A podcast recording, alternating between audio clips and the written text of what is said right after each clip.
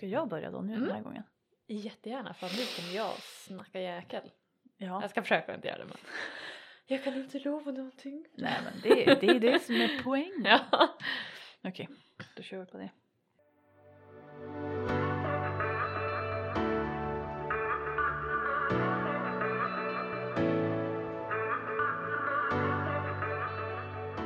Hej och välkomna till ett nytt avsnitt av podden Har du mens eller med Emelie och Elise. Jag heter Emelie och är certifierad instruktör i fertilitetsförståelse. Och mitt namn är Elise och jag är certifierad personlig tränare och kostrådgivare. Vi driver båda våra egna företag där vi erbjuder handledning och rådgivning online. Yes sir!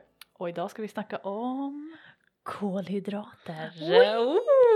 Alltså, jag har varit så taggad på det här avsnittet. Jag vet inte hur länge. Mm. Alltså jag har ju pratat om det jättemycket, känns det som. Ja. Jag har så nämnt det flera gånger, bara, jag ska göra det, vi ska göra det, vi ska göra det, men det har alltså inte hänt. nu händer det. Nu händer det, bara för att jag fick något, du vet, och vi har haft vår lilla uppehåll. Mm. Då fick jag något spurt och bara, det här, nu, det är dags, det är dags. Så, himla kul. Ja, jag vill prata om kolhydrater och fertilitet. Mm. För att det är som en, känns som mycket Det känns lite kontroversiellt. Det känns, eller? Ja, eller hur? Jag är lite nervös men jag tror att det ska gå bra. Men ja, Det tror jag. börja på cykeldag dock. Mm. Tänker att du får köra först. Set the tone. Mm. Ja, cykeldag tre. Så precis, ja men mensen avtar situationen händer nu. Mm. Eh, väldigt så här, ja jag vet inte, trevlig mens. De Mm. brukar vara det nu för tiden ofta, det är så mysigt. Nice. Jag tycker det känns som, ja. Och så fick jag den såklart på fullmånen igen. Ah. Hur coolt som helst på något sätt ändå. Mm. Jag tycker att det är, ja men jag har ju cykel på jävla 30 dagar så att det är inte så konstigt att de tajmar. Men Eller nu hur? är det ändå sjätte cykeln i rad som är inom tre dagar från fullmånen. Wow, wow, wow. Det, Det är alltså, är coolt. ja faktiskt. Så, um, nej men så här, du vet bara lite mensvärk, så här vetevärmarnivå. Mm. Det var nice. Så bara, nej det känns mysigt. Mm. Ja, det är gött. Härligt, härligt. Ja. Själv då? Jag är på cykeldag 15 faktiskt. Eh, Så har jag nästintill precis öppnat mitt fertila fönster. Just det. Mm.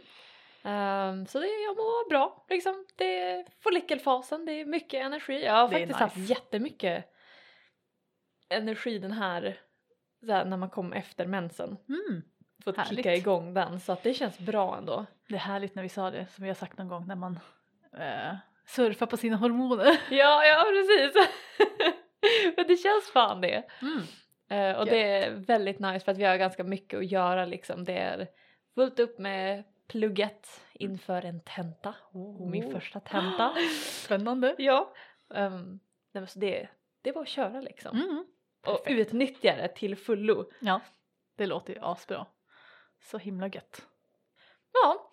Nej men så, ja det känns bra. Så himla bra. Så du är redo för kolhydraterna? Ja, det känns som det i alla fall. Ja, alltså för, ja, det finns ju typ ingen höll på att säga som äter så mycket kolhydrater som jag. Ja. och jag, jag kommer använda dig som exempel här också. Även fast jag Och mig. också såklart är fullt medveten om att fett och protein är väldigt viktigt och aktivt stoppar i mig mycket av det. Men det går liksom inte att undvika att stoppa i sig mycket kolhydrater om man inte för kämpar väldigt hårt. Eh, men det gör jag inte. Eh, när man käkar växter. Mm. Det Nej, blir det förståeligt. proteinkällorna har kolhydrater i sig också. Ja, Mm. det blir en härlig mix. Yes. Ehm, ja, men alltså var, var ska vi börja egentligen? Varför vill vi prata om kolhydrater är väl typ min första punkt. Ja. Ehm, varför är det här typ ett ämne som jag vill prata om och vill diskutera om? Alltså jag vill lära mig mer bara för att jag ser så mycket om det på bloggar, Instagram, överallt. Mhm. Och då är det verkligen så här. Det är bra, det är dåligt, det är det värsta som finns. Eh, Du ska utesluta det, du ska ha det, du ska... Ja, Jag fattar ingenting.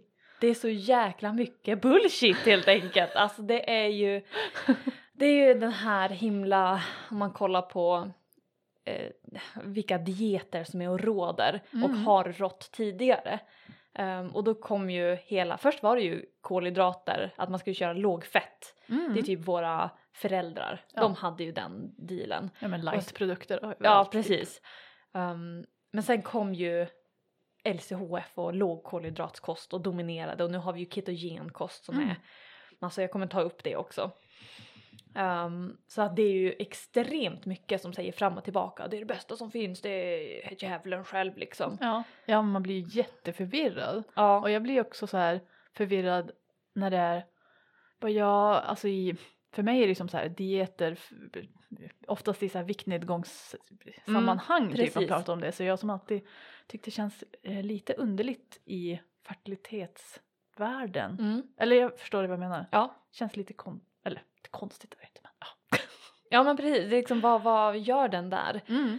Ehm, och alltså kolhydrater är ju vår kropps främsta energi. Det är liksom, det, det finns, även de som pratar om att nej men vår kropp kan faktiskt eh, omformulera sig, nej men eh, Omvandla. omvandla liksom eh, fett till bränsle. Mm. Eh, och det kan den, det är ett sätt att överleva, herregud det är ju hur coolt som helst. Ehm, men kroppen vill ju helst inte göra det. Det är ju en jätteprocess att måste omvandla fett till energi. Mm. Eh, sen så är det ju inte särskilt bra för överlevnad egentligen om man skulle typ vi säger stöta på en tiger eller någonting. Nej. Vi säger långt tillbaka i tiden. Mm. Du kan inte spurta for shit på ehm, fett som Jag energikälla. tänker det är väl därför kolhydratladdning finns. Precis. Alltså så här killgissar jag. Ja, jo precis. Eh, så spurta, det, det är ingen chans. Det händer inte. Mm. Ehm, men eh, långdistans, absolut. Långsam energi, det är ju det som fett ger. Mm. Eh, och det behövs. Vi behöver båda. Ehm, men sen så är det också, hjärnan älskar ju kolhydrater. Ehm, nu har jag faktiskt eh, inte skrivit upp, för jag har kunnat i huvudet hur mycket hjärnan använder per dag i kolhydrater. Men det minns jag fan inte. Nej. Ehm, Det låter men som den ett an- rimligt fakta att glömma bort. Ja, jo. Fast inte nu.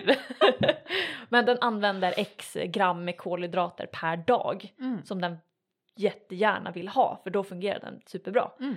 Ehm, och eh, alltså jag tror att, ja men vi snackade om dieter tidigare, att just den här vi hade en tid med överkonsumtion om man ska säga det i lösa termer av kolhydrater vilket bidrog till försämrad hälsa.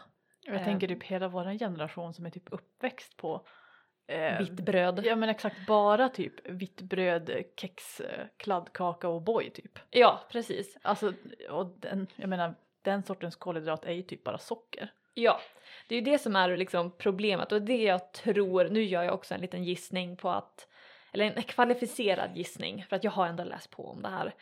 Ehm, och det är just för att den liksom dietkulturen som drog in och körde mycket kolhydrater den bidrog till försämrad hälsa för att de insåg att shit vi behöver faktiskt fett Och och eh, för mycket raffinerade kolhydrater är inte så bra för vårt blodsocker. Men då kom ju de här, alltså det, det finns ju extremiter höll jag på att säga, men extremister. extremister, det, det går ju verkligen från ena extremen till den andra. Mm. Så istället för att ha bara kolhydrater så ska vi inte ha några kolhydrater. Ehm, Och det är ju spännande att det alltid ska slå så här från Ja. max. Ja men precis och mycket har ju det här med att ja men viktnedgång och tron om att det är ultimata för hälsa. Mm. Eh, Och det har vi ju ett, ett helt annat. Vi har ju det här julavsnittet som jag tror heter eh, intuitivt ätande så ni kan Mm. kolla in det lite mer om. Om ni inte förstår mina dietkulturen och allt sånt så kolla in den. Ehm, men sen så också såg de ju att ja men lågkolhydratskost gav ju liksom bra effekter. Mm. Det, folk gick ju ner i vikt. Ja. Ehm, och det typ gick för de, nu ska jag inte säga det, men alltså de som fortsatte att hålla lågkolhydratskost trots att det är en sån extrem restriktiv diet. De höll ju liksom nere ett tag och sen så gick de upp igen oftast. Ja. men eh, sen kan de också, men man ser ju väldigt bra respons för insulin, alltså de som är insulinresistenta. Mm. Eh, Så typ de som har diabetes eller så.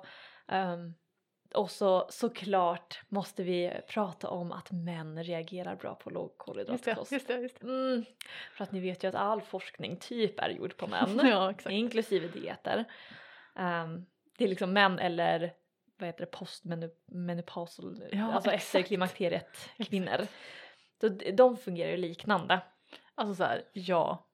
I träningsavsnittet tror jag vi också snackade om det, att det är klart det blir Ja. en extra nivå att studera kvinnor för att de har cyklicitet i sina hormoner och det påverkar typ allt. Precis. Ehm, men, och det är klart man ska dela upp det, man kan inte bara, man måste ju ta hänsyn till det, men det är ju också synd att man bara Ja, det är jobbigt. skit i det. ja. Vadå, det, det är väl typ samma, det blir bra. Eller hur, eller hur? De är typ bara små män. Man bara, no. exakt.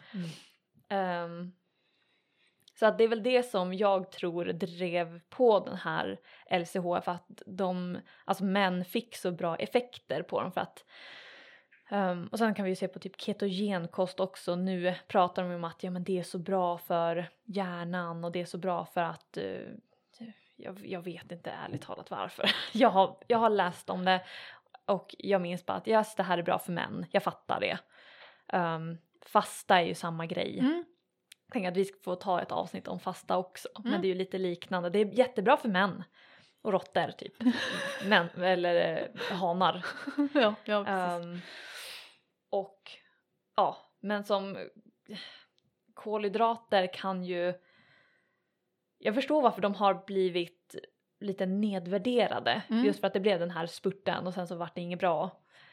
Och sen så ja, Men det är ju verkligen som att det är ju så det, det är ju hemskt att kasta en hel matgrupp eller, vad säger man, makrogrej Ja, under makro. bussen. mm, Eh, och att mena på att alla är samma, som att alla kolhydrater är likvärdiga typ. Det är Mm. det som är mitt största problem med, verkligen. med, den, med idén om att äta lågkolhydratkost. Alltså så här, jag kan, jag kan köpa typ att minska raffinerat socker säger vi eller någonting. Mm. Eller något. Alltså så här, ja, det, det låter väl rimligt. Men att utesluta alla kolhydrater, jag får ju typ för det första mardrömmar Ja.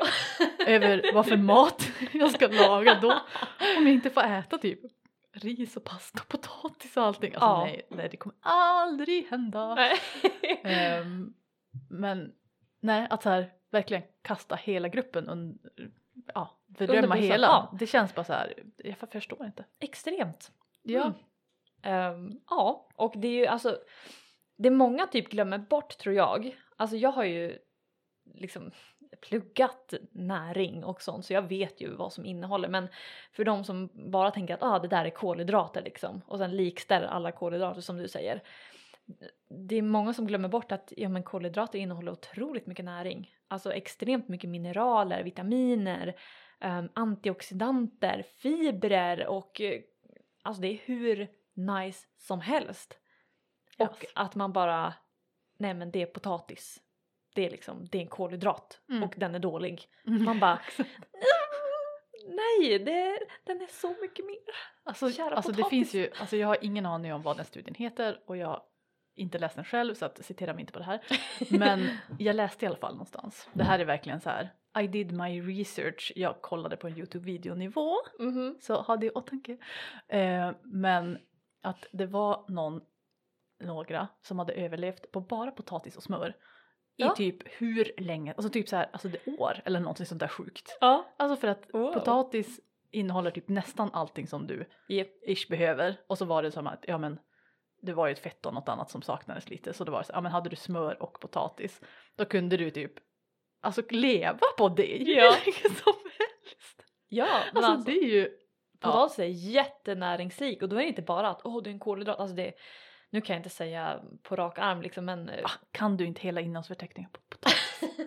jag borde kunna det. Jag kan lära mig men det är liksom alla om man säger makrogrupper innehåller ju oftast en varierande mängd av alla makrogrupper höll jag på att säga. Nej men typ en Ja. potatis kan innehålla aminosyror, ris innehåller Alltså aminosyror. potat- eller protein alltså. Pre- precis, upp, ehm, byggstenarna av protein Mm. om man säger så.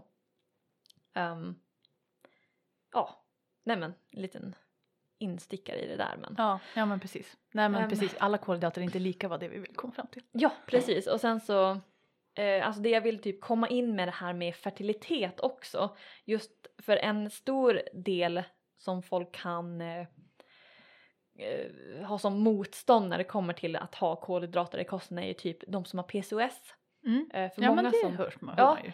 Många som har PCOS ehm, har ju oftast insulinresistens. Eller insulinresistens, gud jag kan aldrig typ säga det där för att jag läser både på engelska och ska man försöka översätta det. Och, ja. Det är i alla fall. Mm. Um, vilket är en av de, alltså det är den vanligaste typen av PCOS. Och det som, jag har en liten artikel här som var jättespännande tyckte jag och där visar det även att ja men för många som är större och ja men nu vill jag inte använda det Alltså ordet men högre liksom, kroppsvikt. ja, eller- har högre vikt liksom, Ja. Mm. eh, övervikt men inom situationstecken. ja. Ehm, de har ju större risk för insulinresistens. Alltså det, det, som, det går oftast hand i hand. Inte alltid men det kan. Ehm, så de har ju insulinresistens men de visar även på att även en procent av de som är smala och har PCOS lider av någon typ av insulinresistens fast kanske är en mildare variant. Mhm. Så att ändå att PCOS är mer kopplat till insulinresistens än vad kroppsvikten i sig är. Just det. Um, Vi Så att- länkar de här artiklarna i beskrivningen. yes i sir, de ni får läsa dem jättegärna. Mm. och så se för att det är mycket.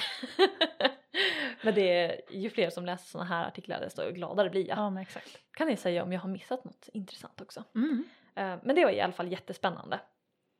Eh, och jag kan, alltså det är därför många säger att Nej, du, om du har PCOS ska du inte äta kolhydrater. Mm. För då menar man att kol- äta kolhydrater är ett problem när man har insulinresistens. Ja, precis. För det som händer vid insulinresistens ehm, är att du får blodsocker.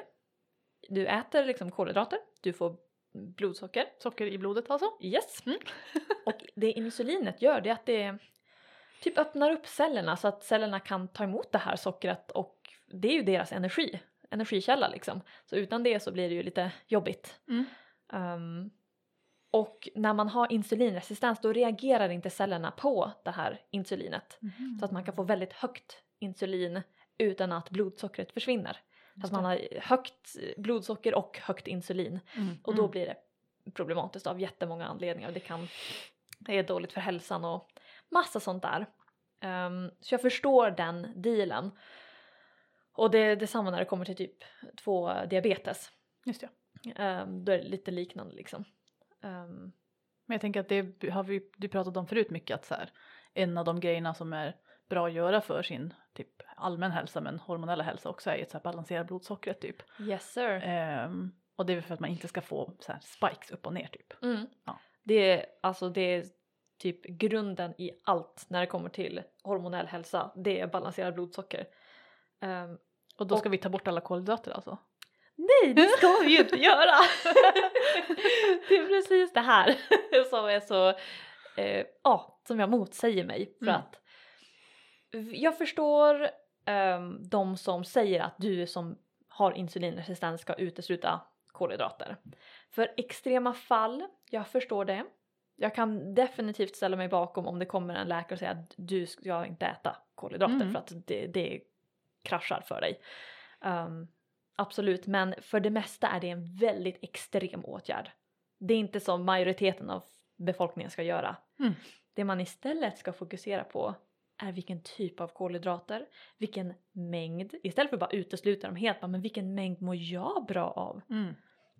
Det är väldigt stor skillnad mellan att du har en diet som säger att du får bara äta såna här x gram kolhydrater per dag Mm.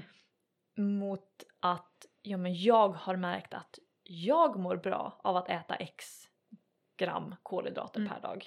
Så det är lite trial and error men det kan man ta sig igenom bara genom att lägga till mer fiberrika kolhydrater, man lägger till mer fett i kosten för fett hjälper att insulinet... eh, alltså Protein det- också eller? Jajamensan. Mm. Så du har lärt dig! Åh. Ja! Men det är liksom, alltså allt som gör så att det blir långsammare att tas upp det här blodsockret. Och fett och protein är supernice. med lite fiber där på sidan om. Mhm, Super. mhm. Men man behöver inte utesluta kolhydrater. Det är, varför ska folk bara, nej vi tar bort allting istället för att bara fokusera på att okej men vi får kunskap om det och sen lägger vi till det vi behöver. Mm, mm, Vi anpassar mängden liksom för individen. mm. Men ja, Det låter ju rimligt. ja eller hur, jag tycker det också. Så jag förstår också de som för det finns ju många som bara, men hallå, jag har ju gått på LCHF och jag mådde jätte, jättebra. Mm. Och jag ställer mig, alltså, ja, om du Ja. mår bra av det, jag säger inte att ingen kommer må bra, alltså ingen kvinna kommer må bra av LCHF. Har du ett obalanserat blodsocker så kommer LCHF vara som att alltså, öppna dörren och andas in frisk luft. Jag tänker bara grejen att man lägger till med fett kanske gör jättemycket då. Jätte, jättemycket och att få ett helt stabilt blodsocker. Mm. Eller alltså det, protein och fett påverkar på ett, Det är inte typ på ett här, annat sätt.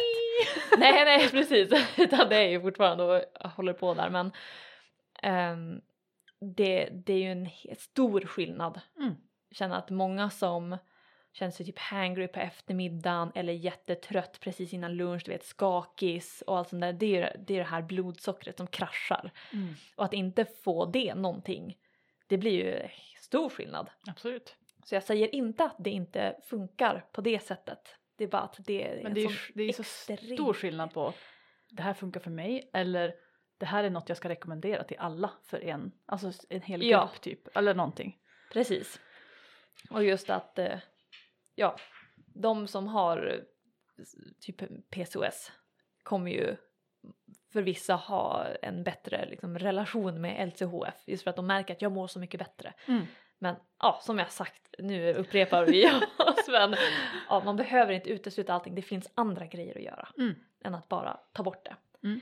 Och nu, nu, Mhm, mhm, mhm. ni ska veta jag har eh, kollat runt här. Alltså, jag har ju massa artiklar som jag sparar lite då och då. Ja. Så nu har jag sex stycken artiklar. Oho.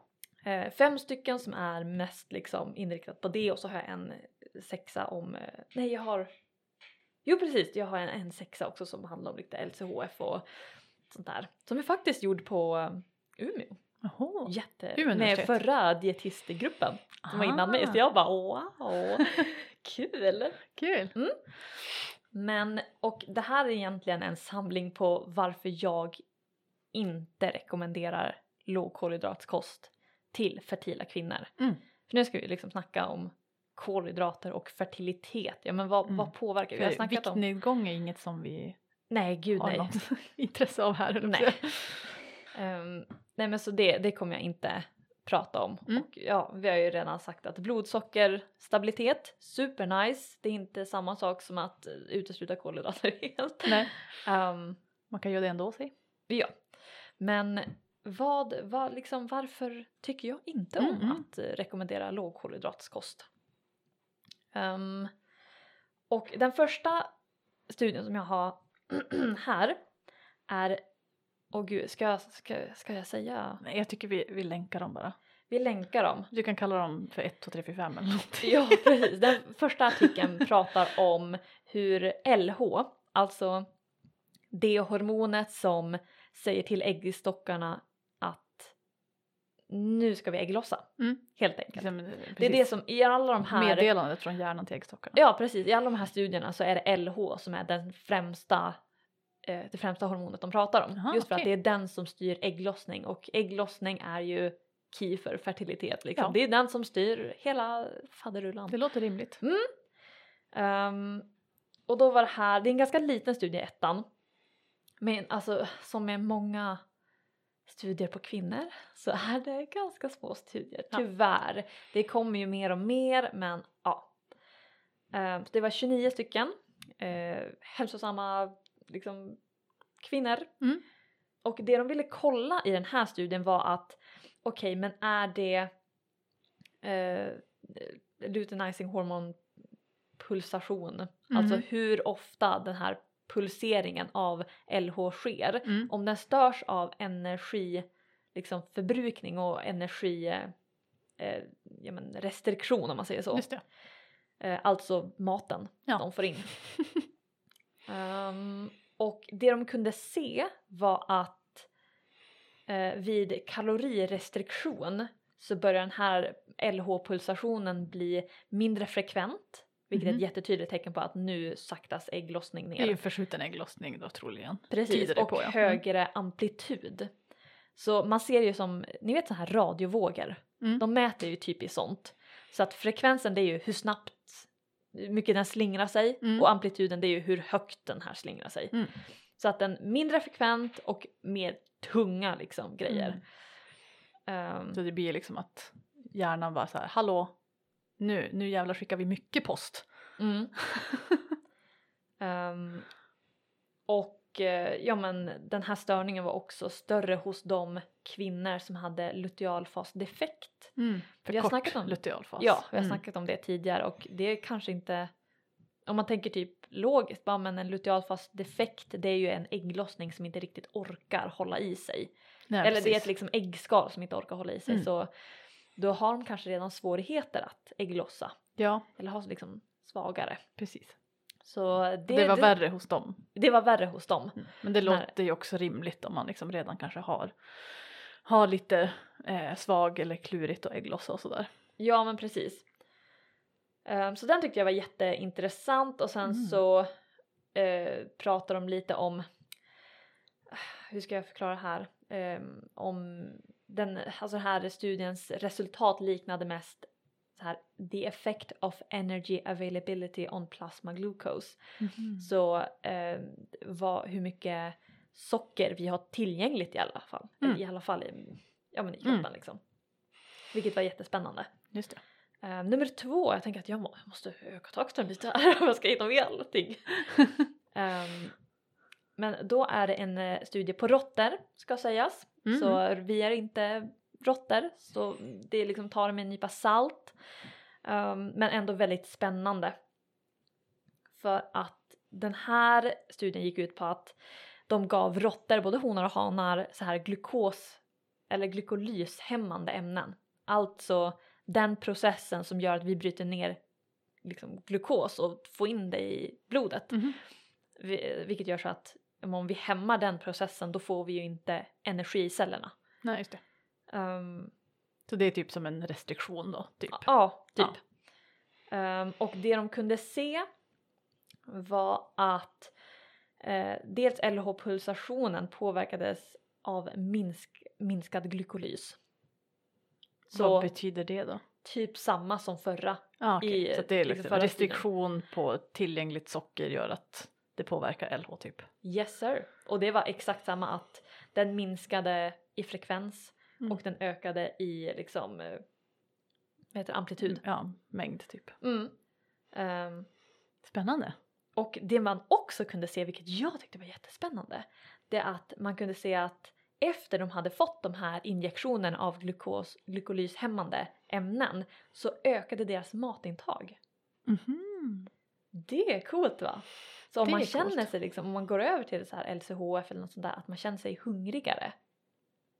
Det kan Mhm. vara liksom en koppling där, som sagt vi är inte råttor men Mm. hunger brukar vara ganska basic grej att undersöka så det, ja, jag tyckte Ah, den var coolt. intressant. Mm. Eh, nummer tre, då har vi en samlingsstudie. Eh, som liksom undersökte flera olika saker och då är det också djur. Eh, men då var det på både råttor, getter, apor och får. Oj, oj. Eh, ja precis, du vet det är hela veganen i dig bara. Bara jag blundar. Eller hur? um, nej men eh, de såg att då gjorde de också så här eh, injektions av glykolyshämmande hos getter, den med studien med getter. Och då såg de att likt de två tidigare studierna att det ökade frekvensen och här, här har de tagit multi-unit activity och då jag, jag tolkar det som att det är flera hormoner i synk liksom, att det, det påverkar varandra. Mhm. Men bland annat LH.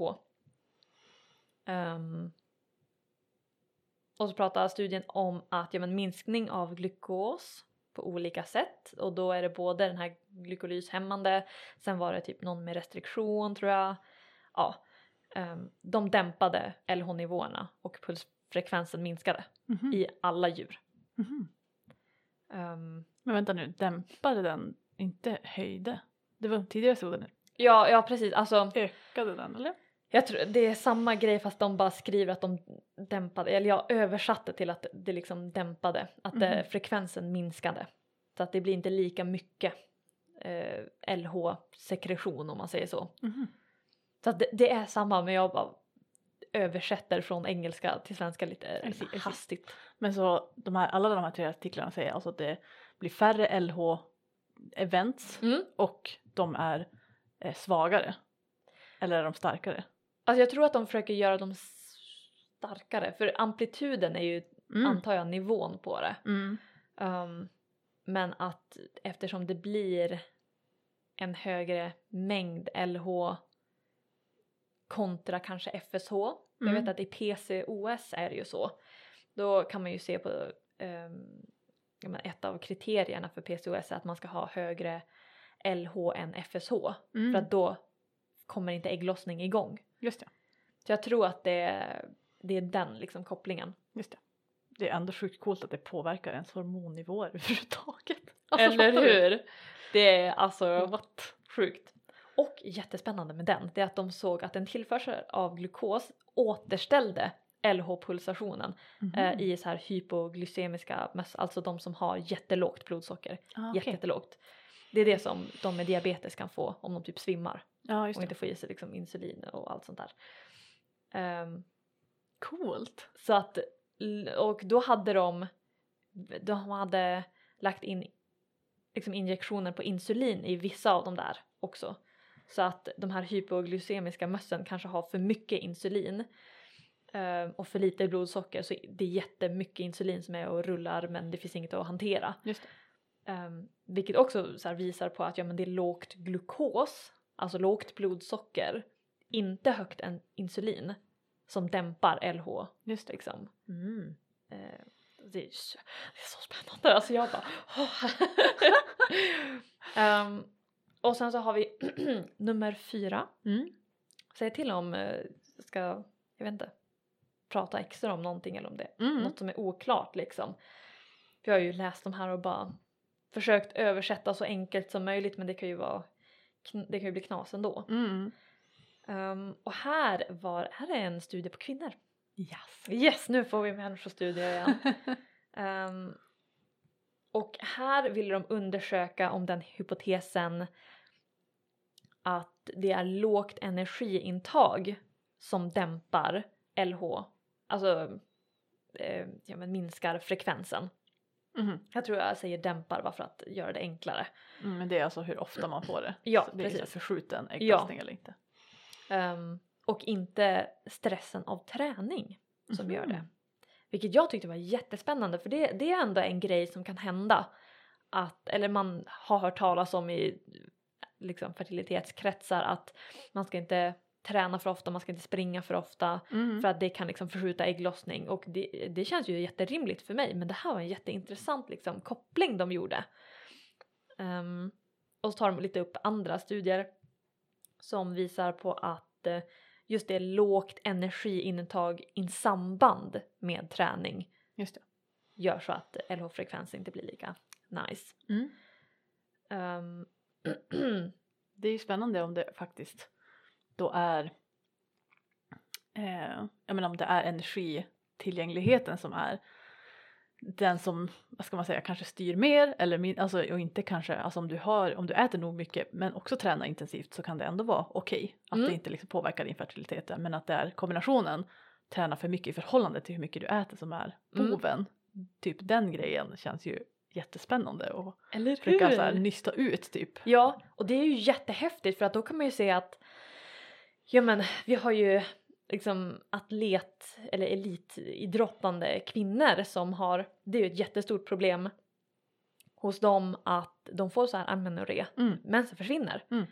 Ehm, och nu minns jag inte vilken av de här eh, studierna som det var, jag tror det var den här studien som de tog upp att just atleter Ja men titta, jag har ju skrivit upp det här, supernice!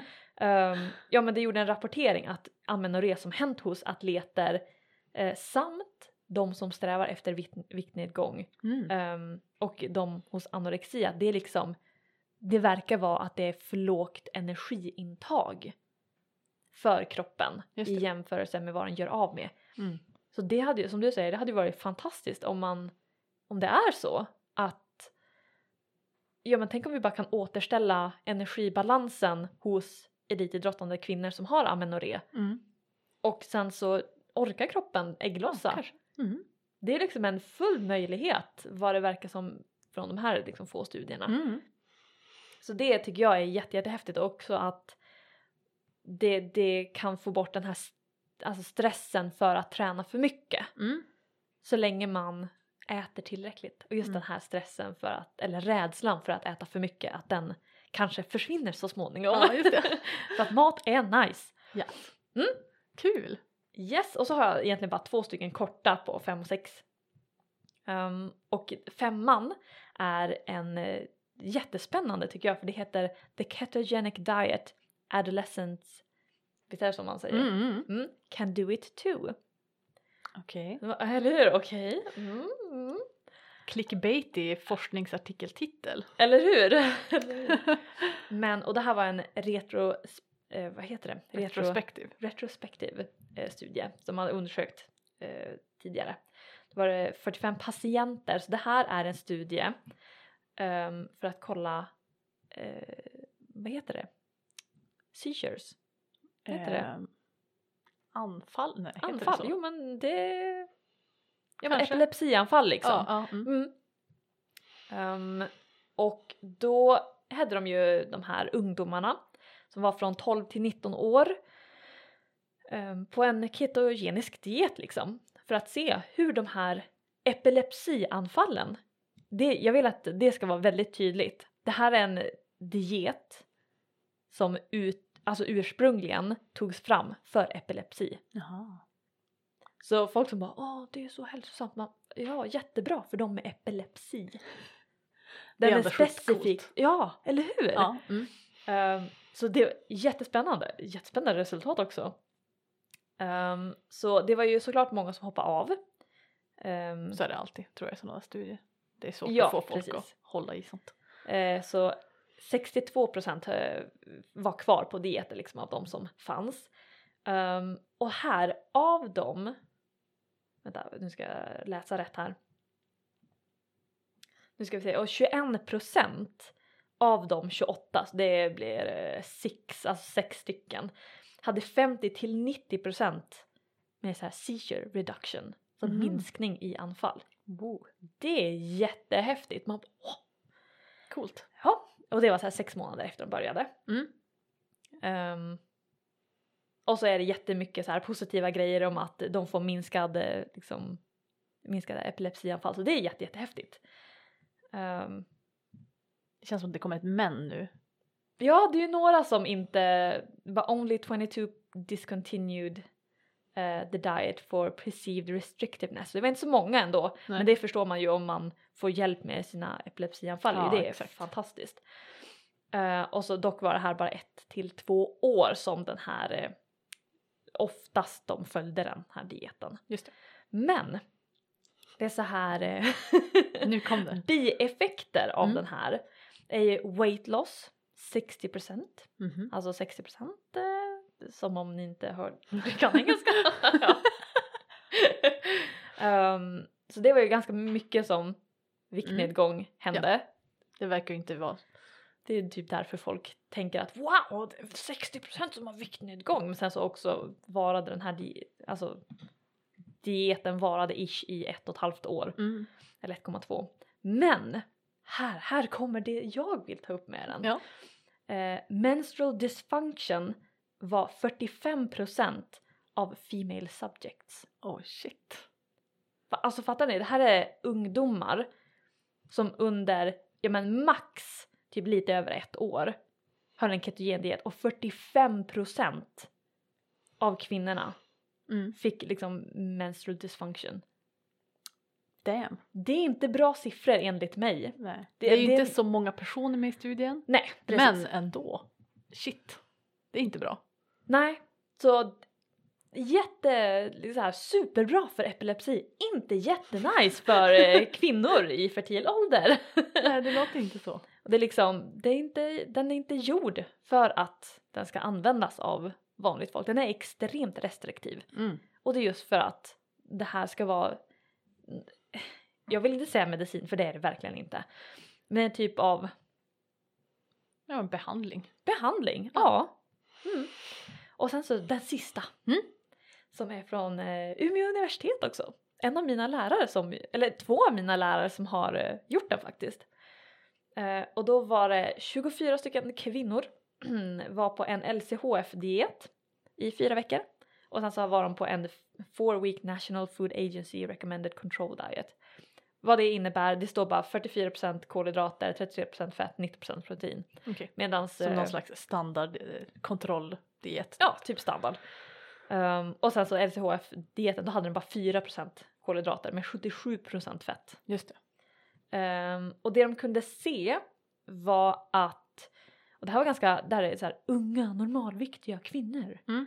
Ehm, och det de kunde se var liksom efter hela den här perioden, det är 15 week washout period Mhm. också, så det är mycket tid som är i den här. Ehm, det var att LCHFen, dieten, den höjde eh, LDL. Och för er som inte vet vad LDL är, det är liksom vad folk i dagligt kall, liksom, kallar det onda kolesterolet. Ja, just det. Mm. Ehm, och det är egentligen bara för att vi vill ha mer av det som, alltså HDL, det är ju det goda kolesterolet och det är Mhm. det som för bort kolesterol till levern så att Just det, det. kan tas hand om. Så överblivet kolesterol ska gärna föras bort i högre takt än LDL, alltså det som tillförs. Mm. Det är därför man brukar kalla dem så. Ehm, och de gjorde liksom en, jag vet inte om man ska säga en varning, men en liten text i slutet att den här dieten liksom förhöjde deras kolesterol så pass mycket att det är inte det är någonting man ska tänka över innan man rekommenderar den här dieten för att det kan vara eh, ha väldigt dåliga hälsoeffekter Just det. på den. Mm. Ja, Spännande. wow! Och då var alla de gjord. Nice, nice. Ja, men det, det är liksom eh, det, det är mina studier som jag står starkt på. Coolt. Men Men jag, det är ju alltså jättefint att se att de där första tre, alla säger samma sak. Det är ju Mm. alltid så här, som man brukar säga, man kan ju alltid hitta en artikel som stödjer typ vad som helst. ja, Alltså det finns ju alltid något som bara, nej men den här studien visar inte att det finns klimatförändringar, därför finns det inte klimatförändringar. eller hur? Även fast 98% av alla andra studier säger, alltså Mm. det går ju alltid att hitta en studie, så det som är, man letar efter är ju konsensus på många artiklar och Mm. liksom metaanalyser eller reviewer eller sånt. Så det är ju supernice. Men eh, du måste förklara lite för mig det här med, med kolesterolet, hur det hänger ihop med fertilitetsgrejen. Känner jag. Ja, alltså, Alltså jag vet ju att då, förhöjt kolesterol är dåligt rent allmänt för hälsan. Men jag vet också att man pratar mycket i fertilitetssvängar om att man ska äta kolesterol för att det är mm. det man gör hormoner av. Ja precis, det är därför jag har en liten så här inom situationstecken att det är onda kolesterolet och Mm. goda kolesterolet. Mm. Bara för att, ja men det beror ju helt på. Mm. Det beror helt på, har du jättelåga östrogennivåer och eh, eller eh, äter en väldigt eh, liksom fettfattig kost då kan kolesterol vara precis det du behöver och precis det du behöver för att vara hälsosam. Mm. Så jag tycker inte riktigt om att kalla dem det onda och det goda för att det beror helt på vem du pratar med. I dagligt tal då förstår jag varför de säger det onda och det goda för att det är många som har högt kolesterol för att de äter extremt mycket mättat fett. Mm. Mycket eh, smör och mycket mjölk och mycket feta eh, animalier och, Mm. Och då kan det liksom det kan bli för mycket. för mycket. liksom. Ja, precis. Eh, men i liksom fertilitets eh, kretsar då pratar de ju om att ja, men, mättat fett kan vara superbra för att våra hormoner byggs av kolesterol. Mm. Det är liksom det är, en, det är en grundsten, vi behöver kolesterol för att bygga det. Um, och vi kan ju göra kolesterol själv men om vi äter en väldigt kolesterolfattig kost så brukar det vara för lite Mm. För att eh, liksom klara och göra bra hormoner och sånt. Du bara oh no Kitty. Ja. ja, vegansk kost är ju den mest eh, liksom kolesterolfattiga kosten som finns. Yes. Ehm, Så, men det är ju liksom, jag tror den andra, det är kokosolja, eller jo men kokosolja kallar man det, inte rent kokosnöt. allmänt Mm, tänker jag. Mm. Precis, den har eh, mycket mättat fett. Mm. Inte lika mycket liksom, mineraler och, eller vitaminer och sånt som typ, animalier har. Nej. Det är därför man också säger att en vegansk kost är inte är svårt att förklara men inte liksom en optimal kost för hälsa. Jag har inga problem med det alltså etiskt. Man, man kan ju vara vegan i liksom vårt samhälle och klara sig hur bra som helst. Mm. Bara man liksom vet att ah, men jag borde få i mig det här, jag borde få i mig det här. Men just för de som blir veganer helt bara, det är den, det är den dieten som vi alltid har ätit. Det, det funkar tyvärr inte så för att Nej. vi får inte i oss alla vitaminer via en vegansk kost. Nej. Och så enkelt är det liksom. Nej, och det är typ, nej alltså det finns ju liksom inget som tyder på att äta, utesluta alla animalier är optimalt för hälsan. Alltså Mm. det, äta mycket grönsaker och varierat och många olika typer av grönsaker är jättebra. Det Mm. finns ju ingen som sticker under stolen på det heller. Och att inte äta väldigt mycket animalier verkar ju också vara bra. Ehm, men att utesluta det helt, ofta så jämför man ju sådana här Mediterranean diets och allt möjligt sånt. Ja. Och där är ju också mycket, alltså, alltså tungt växtbaserade men plus animalier typ. Ja, och då är det liksom inte mycket. Nej, alltså Om man- om man jämför med hur mycket kött en svensk person äter så är Mm. det jättelite. Precis. Ja. Och det är ju där som det blir liksom problemet när det kommer till eh, kolesterol. Mm. Att vi har så mycket kolesterol i kosten. Mm. Att det, blir, det blir lite för mycket helt Mm. enkelt. Så lagom med kolesterol och mycket bra kolhydrater Mm. är bra för fertiliteten. Ska vi Yes sammanfatta det så? sir, yes sir! Mm.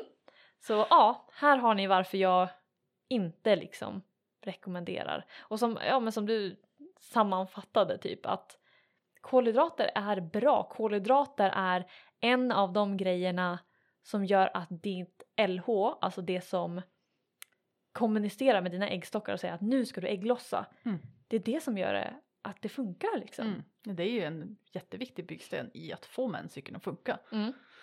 Så den vill vi ju gärna ha där. Mm. Och eh, ja, men som vi sa lite tidigare att det kan ju ändra sig från person till person. Mm. Men vissa kanske klarar sig på LCHF för att deras kropp bara yes, okej, det är lugnt. De har typ en stenhård cykel och bara Mm. yes, cykla igenom allt. Ja. Men för de flesta är det inget jag rekommenderar. Mm. För jag, jag vill typ inte ta den risken Nej. att utesluta kolhydrater för att det är en sån otroligt viktig liksom, grundsida. Det är ju en av liksom, våra tre makroämnen, vårt främsta energi. Mm. Men Mm. jag tycker det känns, vi brukar prata om det ganska ofta så här, gråskala och nyans och sådär, att det Ja. finns idéer att, att inte bara se på saker svartvitt utan kolla noggrannare och liksom bara så här, ja, okej, det finns vissa saker som är mer eller mindre bra med olika typer av kolhydrater och då kan man liksom tänka på hur och när och vad man stoppar i sig så, men inte så här bara svartvitt, hej då, med Mm. någonting så. Ja men precis. Ja det är väl det som är, det känns som att det är vårt motto i allt lagomt. Shit vad såhär svennebanan. Eller? Ja. Det är nice. Ja men superkul. Så jag, kan, jag ska fortsätta äta mina kolhydrater med gott samvete. Mm. Jag tycker också det är kul för att jag äter ju jättelite kolhydrater i jämförelse med dig. Mm. Jag vet också min kompis hon bara men jag, jag mår inte så bra om jag äter mycket kolhydrater. Mm. Alltså för jag kan genuint typ få ont i huvudet om jag äter mycket kolhydrater på en och samma sittning Mm. utan något um, fett eller protein eller bara för att det är mycket kolhydrater. Alltså Mm. Men som vi har pratat om det så är mitt blodsocker inte normalt. Nej, jag kan ju- fan Jag kan ju gå så här, glömma bort att äta typ och gå hur många timmar som helst och Ja. bara det, det där mår hur bra som helst. Ja. Mm. Nej den här, den här kroppen är byggd på potatis och havregryn. ja, eller hur? That's good carbs. yes. mm. Ja. För alla är olika, alla mår bra av olika mängd men det är så otroligt onödigt att kutta ut kolhydrater för att man vet inte om i majoriteten av fall så är LCHF eller ketogenkost inte bra för fertiliteten. Mm. För att det stör din ägglossning Mm. helt enkelt. Cool stuff. Mm. Dropping them truth bombs. Eller ja, Mm. så himla kul. Asbra. Och så länkar vi alla artiklar. Ni Mm. får jättegärna läsa igenom och se ifall jag har. Ja, och skicka Eh. frågor om det var något ni inte fattade. Ja precis, jag känner att jag bara man pladdrar liksom. Det kan lätt vara så att jag missar någonting eller ja. Mm. För jag, sånt här är jag så taggad på att bara få ut mer av och prata om och Mm. Ja. Jag känner mig väldigt nöjd att det här inte är mitt ämne. För jag tycker det, det är så... Det är så orimligt komplicerat ändå. ja. Det är Och, det. och, och kontroversiellt. Alltså så här att det ska vara att kost är så eh, känsligt ämne för så Eller många. hur? Det känns eh, rimligt för det är något vi gör varje dag och kan, det finns mycket kulturellt och liksom Mm. eh, klass och allt vad det nu kan vara som har kopplat till mat. Mm. Men det känns också som en så het potatis.